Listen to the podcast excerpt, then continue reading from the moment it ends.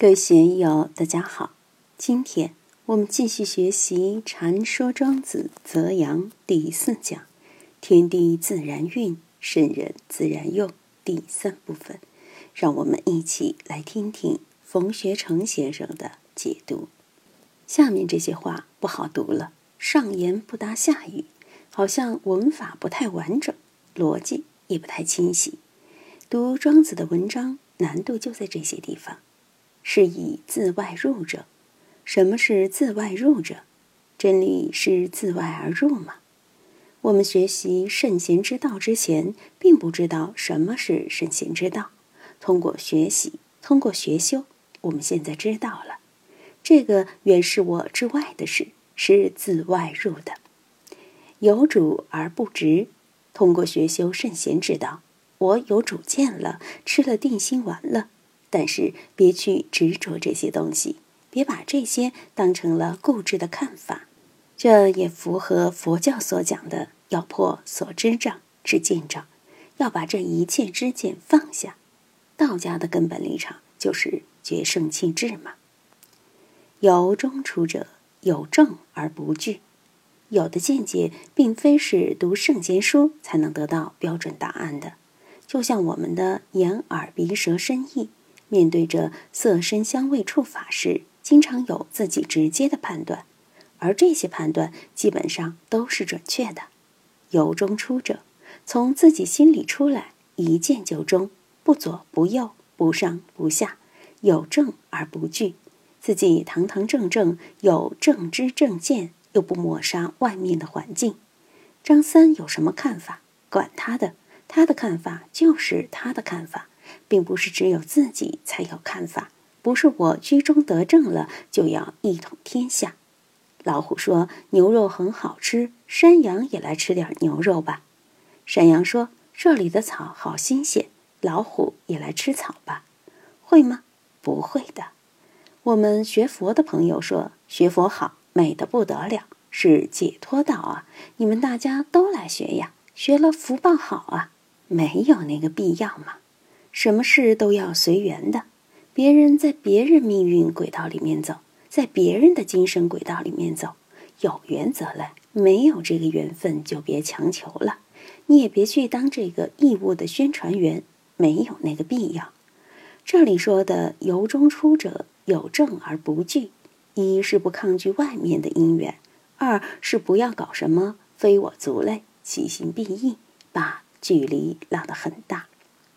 所以，圣人的心胸宽广，能容万物。丘山积卑而为高，江河合水而为大，大人合并而为公。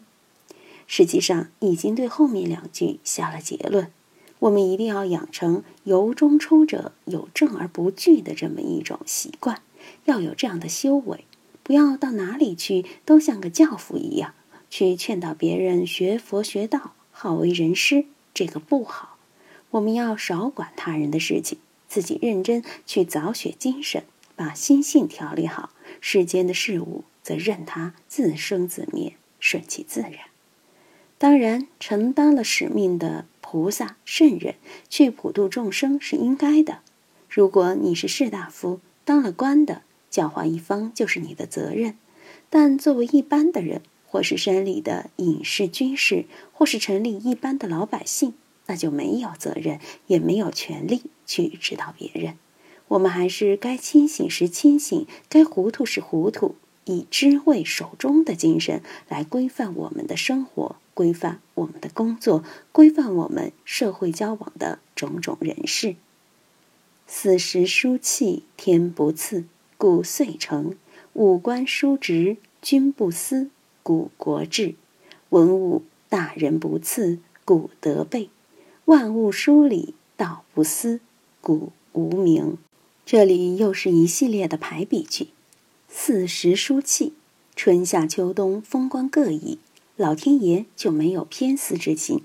天不赐，没有私心，老天爷会偏袒春天、夏天，还是偏袒秋天、冬天？都不是。对广东而言。老天爷大概春夏时间多安排一点。广州的冬天很短，最多一个月，在东北、西北、华北这些地方，老天爷好像喜欢冬天，冬天长达四个多月。地球绕日公转时，地轴始终是倾斜的，而且倾斜角度是不变的，永远指向北极星附近。地球的公转及这一特点，是地球上存在季节变化的根本原因。老天爷是不赐的，为什么不赐？南半球是冬天。北半球就是夏天，北半球是冬天，南半球就是夏天。太阳也不赐，光和热均匀的三百六十度向整个空间释放，没有私心。四时书气，天不赐，就是天没有私心，没有偏心。谷穗成，这个穗就是一年，还有收获的意思。如果没有春夏秋冬，哪有我们的收获呢？用四川话来讲。不冷不热，五谷不结，四季不分的话，五谷长不出来，庄稼就不会有收成了。五官叔侄，君不思，故国治。五官有几种说法。首先从政治上来说，五官在《礼记·曲记》中是指司空、司马、司寇、司事、司徒这五类官职，分属金、木、水、火、土五官。皇上面对这五官就不能有私，你偏好于哪一个政府部门？你让银行天天好，农林部、机械部就不管了吗？你只让银行多发人民币也不行吗？只喜欢军队，喜欢警察，对这些权力机构偏好，却忽略了媒体，忽略了民意，忽略了人大政协，也是不行的。所以社会的功能互补互克。金木水火土互相生克，水生木，木生火，火生土，土生金，金生水。但又金克木，木克土，土克水，水克火，火克金，其中的关系都是相生相克的。所以，一个政权、一个社会要健康发展，社会的各个职能部门必须是相生相克的。如果只有相生，就会腐朽；只有相克，就会凋谢而没有生机。只有在相互的生克制化中，才能够健康的发展。另外，我们也有眼、耳、鼻、舌、身这五官，也有五脏六腑。你偏爱哪一关？偏爱心还是偏爱肝？喜欢吃的人，比如韦菩萨，一定偏爱他的胃，他大肚能容啊。但能偏爱吗？到时候长成一百公斤、两百公斤的胖子就麻烦了。有的人说自己是肝胆之士，有义气，偏爱肝胆，经常意气风发，好打抱不平。如果凭着胆气一意孤行，那就犯愚痴，不要命了。还是要长点心眼才行啊！偏爱心行不行啊？心多好啊，五脏之主，神明君宴呀。但那也不行，太精明的人。有智商没有情商也不好，所以心肝脾肺肾也好，眼耳鼻舌身也好，我们不可能偏好什么，应该让他们各司其职，相辅相成的为我们的生命服务，为我们的精神服务，这才是完美的。说真的，面对着我们的生命，面对着我们生命的结构，你想有私心都不行，你怎么去偏爱？君主对国家的某个职能部门有偏私之心，国家就被搞乱了；自己对身体的某个部位有偏私之心，生命也就被搞乱了。